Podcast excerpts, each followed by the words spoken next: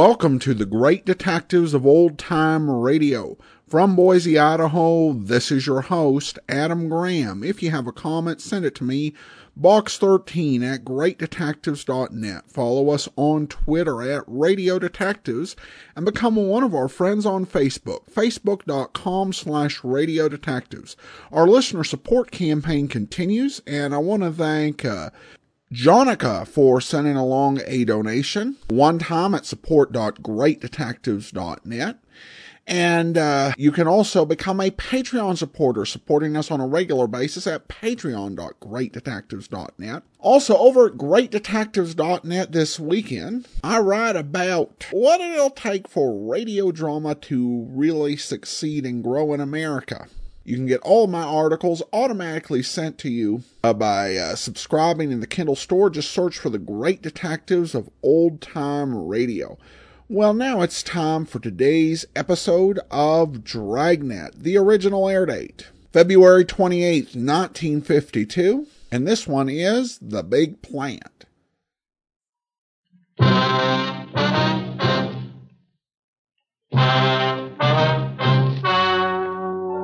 The story you are about to hear is true.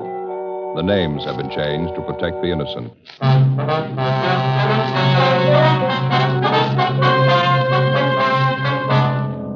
You're a detective sergeant. You're assigned to homicide detail. A 39-year-old housewife disappears suddenly. There's no explanation for it. 5 days later, evidence of possible foul play is uncovered. Your job, investigate.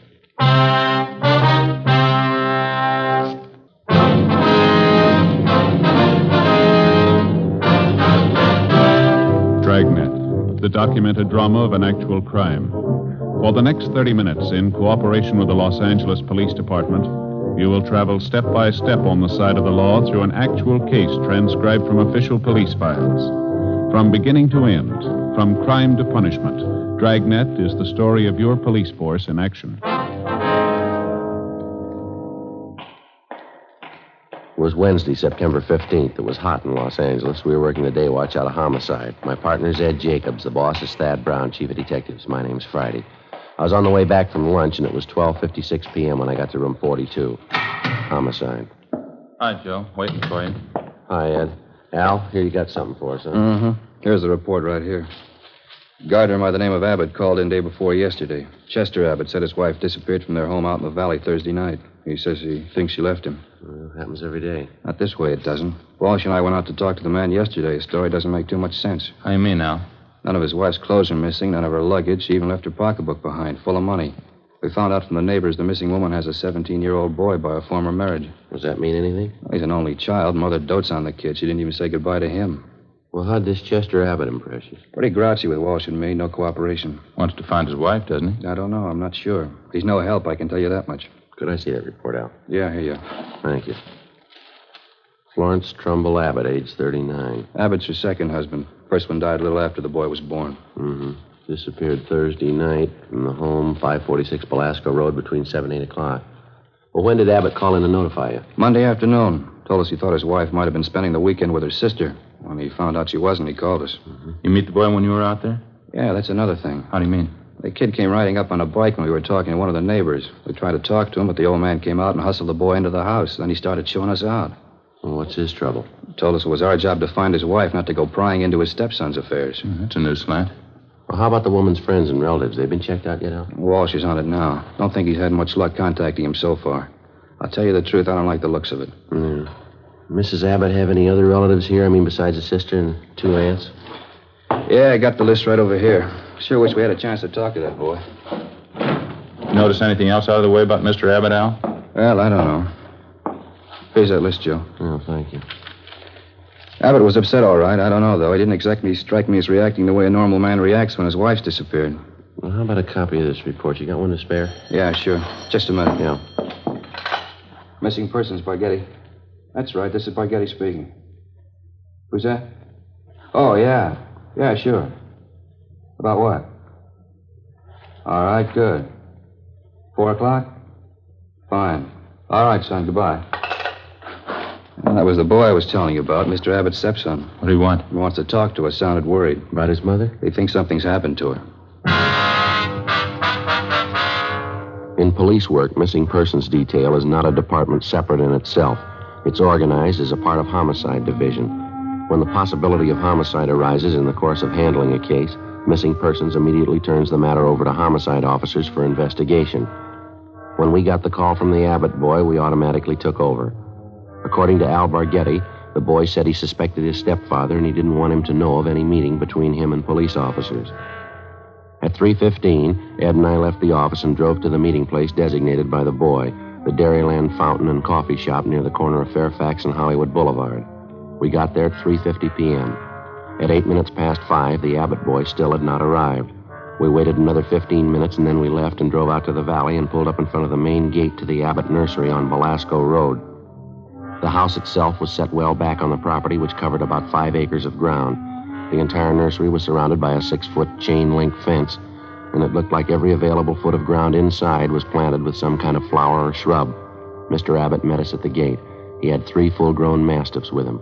He held them on a chain. Yes, what do you want? Police officers, you Chester Abbott? That's right, what do you want? Well, if you can get those dogs quiet for a minute, we'd like to ask you some questions. Pretty busy now. Can't you come back tomorrow? No, it's important, Abbott. We'd like to talk to you now. All right, if you have to. Fast, time. Get down there. You two, Joe. Quiet. I said quiet. All right, now what do you want? Mind if we come inside, sir? These watchdogs of mine are pretty vicious. We can talk here at the gate. All right, we've been assigned to look into your wife's disappearance, Abbott. This is my partner, Sergeant Jacobs. My name's Friday.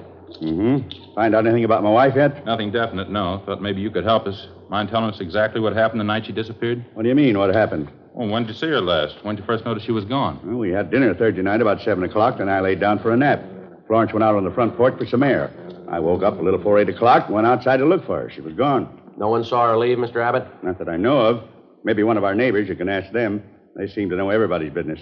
How about your stepson? Wasn't he home Thursday night? Bruce? No, he went out to a show with some other kids. When did he get back from the show, you remember? About 10 o'clock, I think. Why? Where's the boy now, Abbott? Who are you looking for, my wife or stepson? Both of them. Where is he? Gone. I took him over to my sister's in Alhambra. He'd been feeling bad since his mother disappeared. Figured the change would do him good. Well, when did you take him over to your sister's? This afternoon. What's that got to do with it? I'd like to talk to him. No, you can't. You won't allow it. The boy's too upset right now, and I can't allow it. I'm afraid you're going to have to allow it, Abbott. Listen, mister, you can get off this property right now if you're going to get fractions with me. No cop's giving me any sass. Get down there, honey. Quiet. Nobody's giving you sass. We want to talk to your stepson, that's all. He might be able to give us a lead on the whereabouts of your wife. And I say you can't see the boy. You've been looking for Florence for a week, and you haven't found a thing. I guess somebody else will look for her. It's my business anyway, nobody else's. It's our business if anything happened to her. What are you talking about? You better get your coat, Abbott. I'd like to talk to you downtown. Come through that gate and I'll let these dogs go. We'd hate to shoot them, mister. Wait, what are you trying to prove anyhow? What do I have to go downtown for? I'll tell you when we get there. Now get your coat. Chester Abbott turned, made his way up the path and into the house. A few minutes later, he came out, closed the gate behind him and got into our car. On the way back downtown, he talked pleasantly about the weather, the nursery business and his dogs. When we got to the office, we found out the reason for his sudden change in temperament. His lawyer was waiting for us at the door. We tried to interrogate Abbott, but the lawyer objected to just about every question we asked. It was hopeless, and we knew it, and so did the lawyer. We released Abbott, but not before we got the name and address of his sister in Alhambra, where the stepson, Bruce, was supposedly staying. After Abbott and his lawyer left, Ed and I signed out of the office and drove to Alhambra to check on the boy. Bargetti sure had this one pegged. Real sleeper. Yeah. I'd like to know how the stepson missed that date with us this afternoon. The boy called us from the house. Stepfather could have overheard him. That's possible. Sister's house ought to be along this block, shouldn't it? Let's see. 1408, 06, yeah, there it is. Gray Cottage, 1402. Okay, let's pull up here, huh? All right. Nice looking place, well kept, huh? Mm-hmm. Nice neighborhood. Wonder how the lot prices run out here. I don't know. I'll get the bell.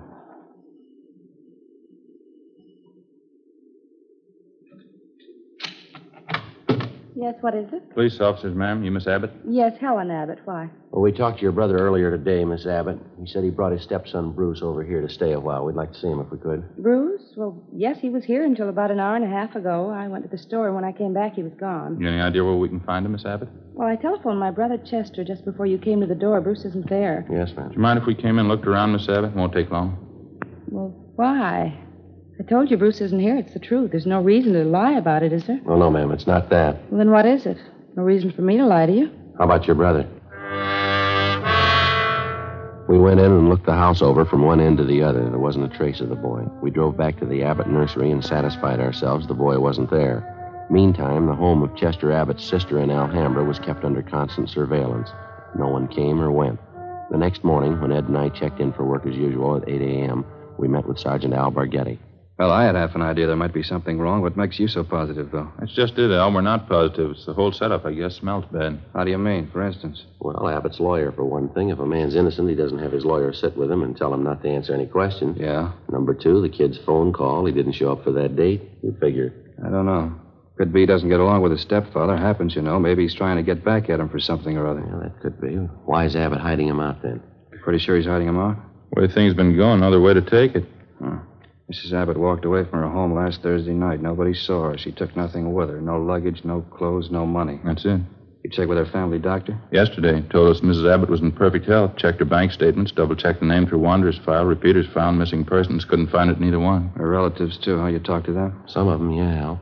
Got a few more to check out this morning. Mm. Well, one thing's certain. No clothes, no money, no luggage. She couldn't have gone very far. You checked all the angles, huh? The sheriff's office, the jails, the hospitals. Sent out a teletype and an APB. She's been gone almost a week and nobody's seen her. Now, how's that add up to you? Well, we got an idea. Yeah. I hope I'm wrong. 8:45 a.m. Ed and I left the office and continued making the rounds of the missing woman's friends and relatives. We checked at the Western National Bank, where Mrs. Abbott maintained another account. Her savings statement showed a total balance of $31,564.17. Her checking account had a balance of $842.71. At the Farmers Mutual, we found the record of an insurance policy issued to Florence Trumbull Abbott. It was a 20-pay life policy covering the insured in the amount of $30,000. The beneficiary was listed as the insured's son, Bruce Trumbull Abbott, if living upon receipt of such due proof. If not, the insured's husband, Chester J. Abbott.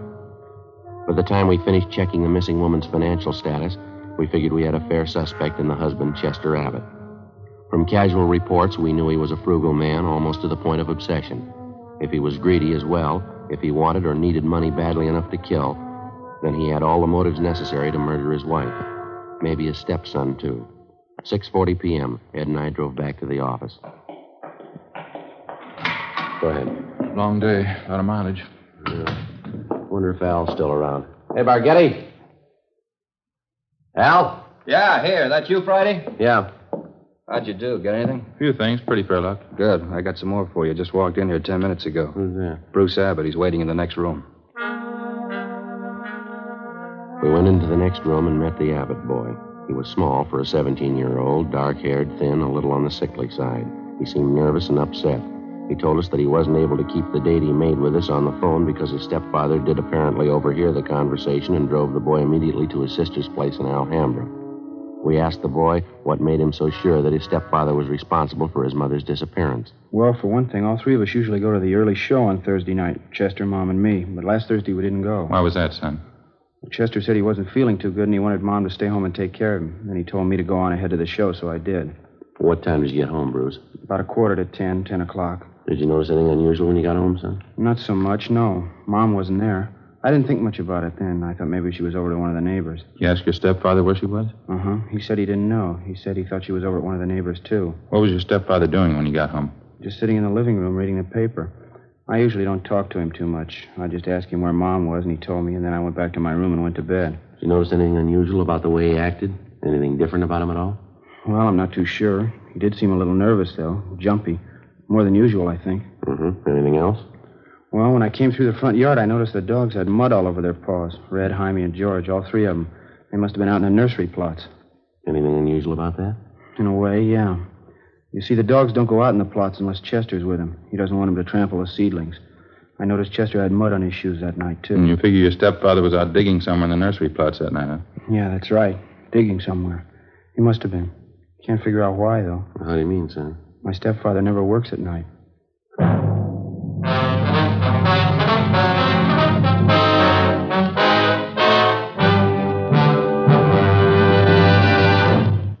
You are listening to Dragnet, authentic stories of your police force in action.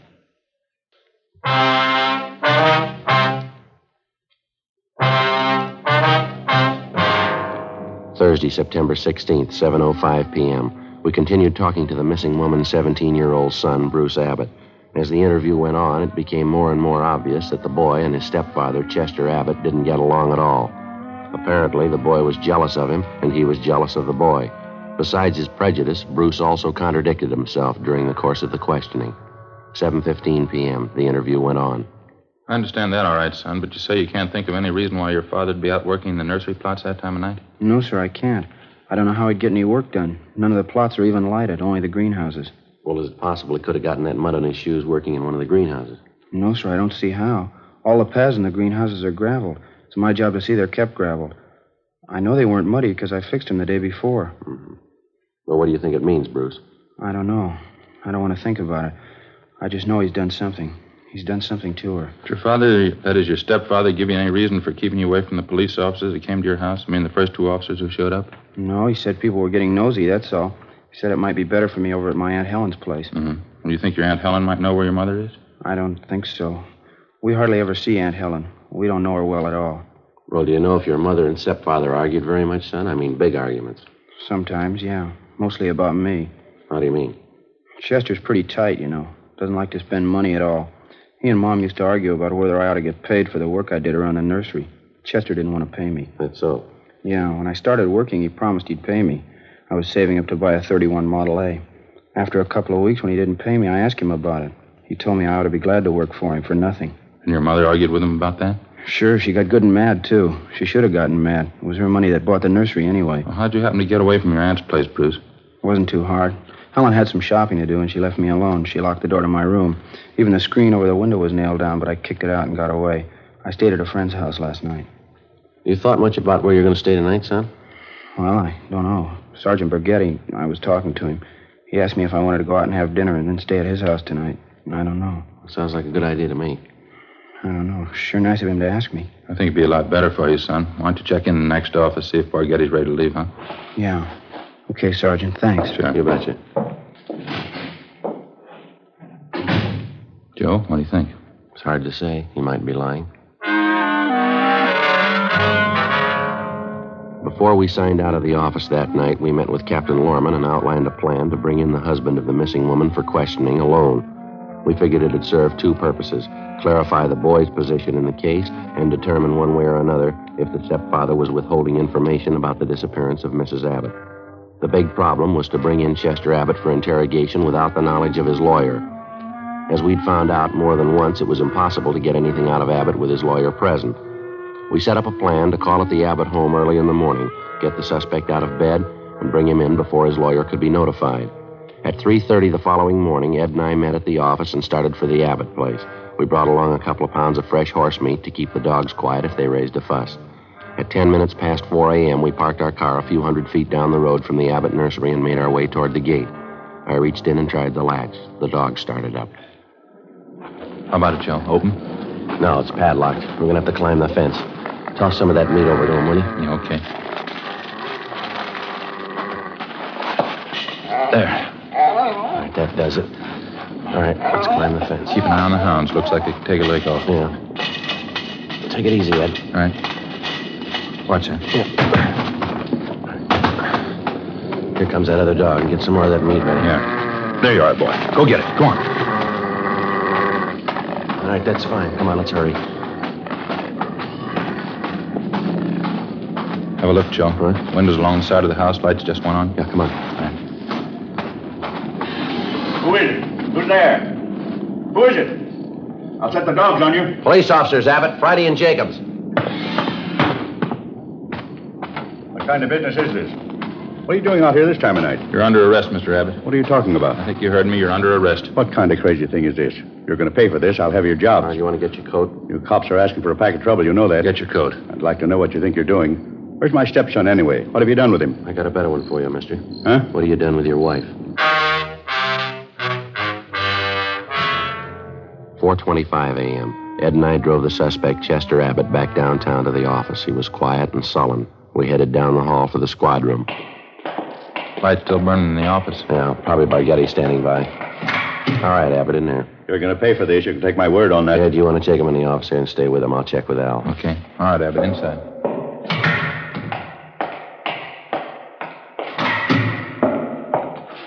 Joe, you bring him in? Yeah, he's next door. Ed's with him. tough. Somebody must have seen you. No, I don't think so. They must have. Why? What do you mean? Abbott's lawyer. He's sitting in the next room. How the lawyer had been notified, we couldn't be sure. Again, we tried to question Abbott, and again, on the advice of his attorney, he refused to answer practically every question we put to him. We released him. That day, Captain Lorman assigned two men to stake out on the nursery and report on all of Chester Abbott's movements. A little after 7 p.m., just after nightfall, we tried again to bring the suspect in for questioning without his lawyer's knowledge. It didn't work. The men assigned to stake out in the Abbott place reported definitely that someone was tipping off the attorney whenever unknown visitors showed up at the nursery and drove off together with Mr. Abbott. There was nothing we could do about it. The following morning, Al Bargetti came up with a lead. Had a long talk with the boy last night. Think he came up with a pretty fair lead. How's that? The old man's responsible. We know there's only one way we'll get a conviction. Yeah? Find the body and enough evidence to tie him in.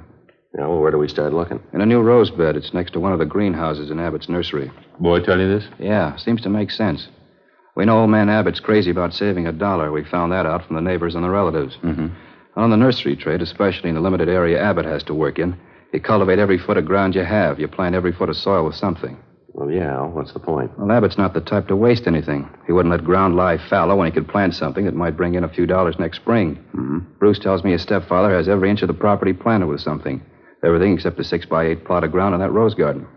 Well, what did the boy say? The plot been vacant for a long? Well, he says his stepfather got it ready for planting a week and a half ago. It's still vacant. Be worth checking out. How do we do it?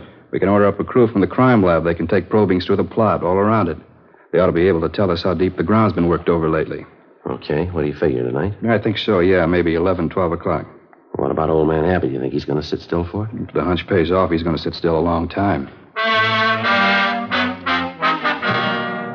It was 10 minutes past 11 that night when we got to the Abbott nursery. Lee Jones and the crime lab crew, Al Bargetti, Ed, and two other men from homicide. The men on stakeout told us Chester Abbott, along with his attorney, had left the house a half hour before in his car, a dark blue coupe. They hadn't returned. Ed brought along another supply of fresh horse meat for the dog, so we didn't have any trouble there. We located the vacant plot of ground in the rose bed next to one of the greenhouses, as Bruce Abbott had described it to Bargetti. The crime lab crew started probing. The ground, obviously, had been worked over recently, and to some depth. They started digging. Anderson, get that light over here, will you? Thanks. Joe, see anything? No. Let's keep digging. It's right over here, huh? Yeah. You know, this is it. He wasn't taking any chances. Down a good 4 or 5 feet now, wouldn't you say? Yeah, at least that. Anderson, more light, huh? All right, let's go at it. All right, wait a minute. Yeah. Woman's shoe here. Come on.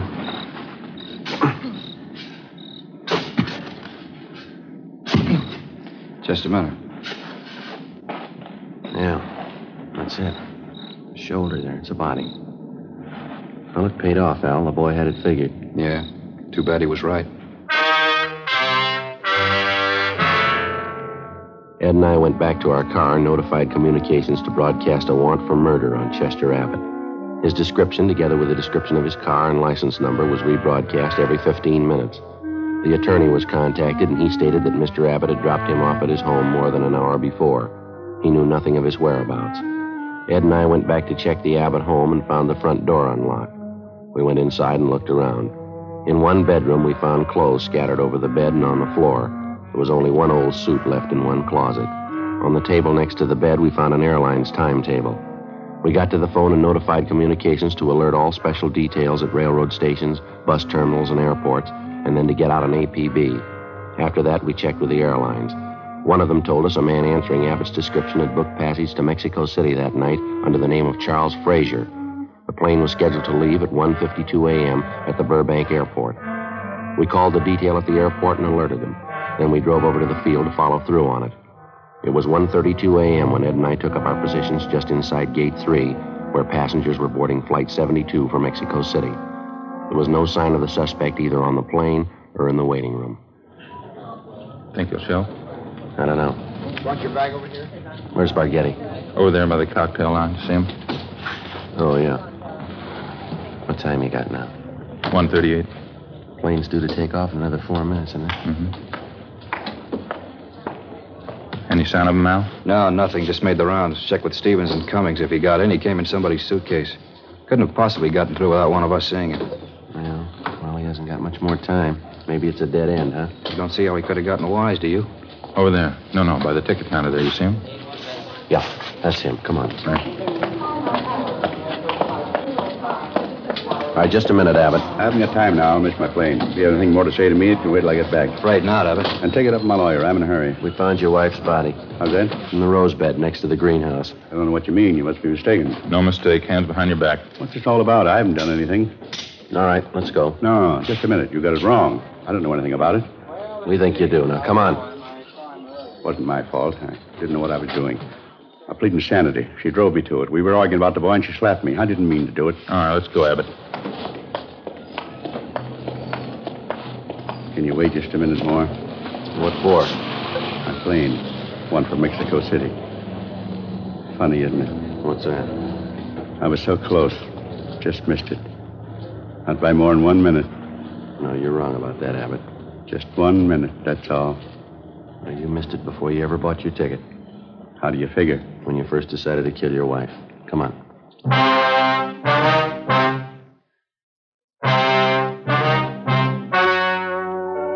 The story you have just heard was true. The names were changed to protect the innocent. On December 19th, trial was held in Superior Court, Department 89, City and County of Los Angeles, State of California. In a moment, the results of that trial. Now, here is our star, Jack Webb. Thank you, George Fenneman.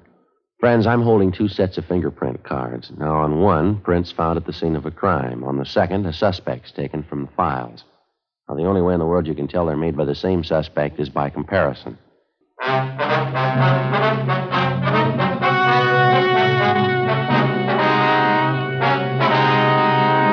Chester Vernon Abbott was tried and convicted of murder in the first degree. The jury failed to recommend clemency. Abbott was executed in the lethal gas chamber at the state penitentiary, San Quentin, California.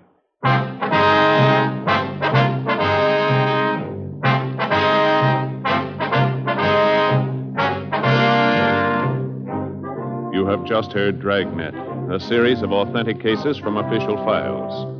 Technical advice comes from the Office of Chief of Police W.H. Parker, Los Angeles Police Department. Technical advisors, Captain Jack Donahoe, Sergeant Marty Wynn, and Sergeant Vance Brasher. Heard tonight were Barney Phillips and Herb Ellis. Script by Jim Moser. Music by Walter Schumann. Hal Gibney speaking.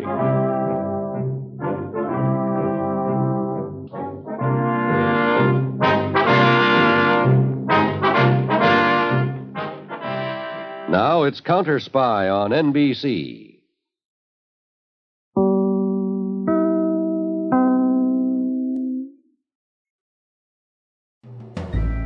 This is Andrea J. Graham, author of the Web Surfer series. Oh, and a Madam's Wife. You're listening to the Great Detectives of Old Time Radio.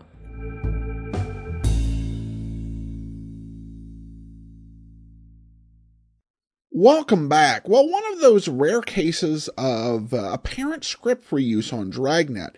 This was actually a story that they did back in 1949, and this is almost identical in how it went down. Everything pretty much exactly the same. I did wonder about the murderer in this story, whether what he was going to have them wait around for was to see if he could get a refund on his ticket, given that the big defining characteristic they gave him was cheapness.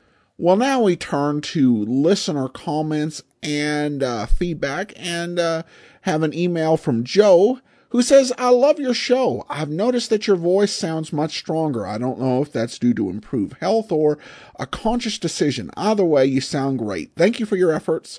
I'm disabled on a tight budget, but someday I'll be able to support you financially. Cheers. Well, thanks so much, Joe, and appreciate the thought. I don't know if it's a conscious decision. I do think, depending on when you started listening to me, I've changed microphones recently, so that might help.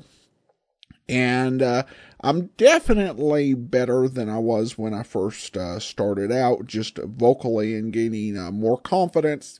And I think I'm almost there after 2,100 plus episodes. All right, well, that will do it for today. Join us back here tomorrow for our second listener support special.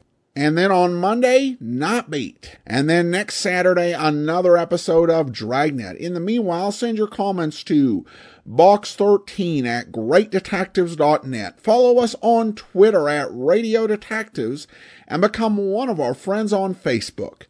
Facebook.com/Radio Detectives. From Boise, Idaho, this is your host, Adam Graham, signing off.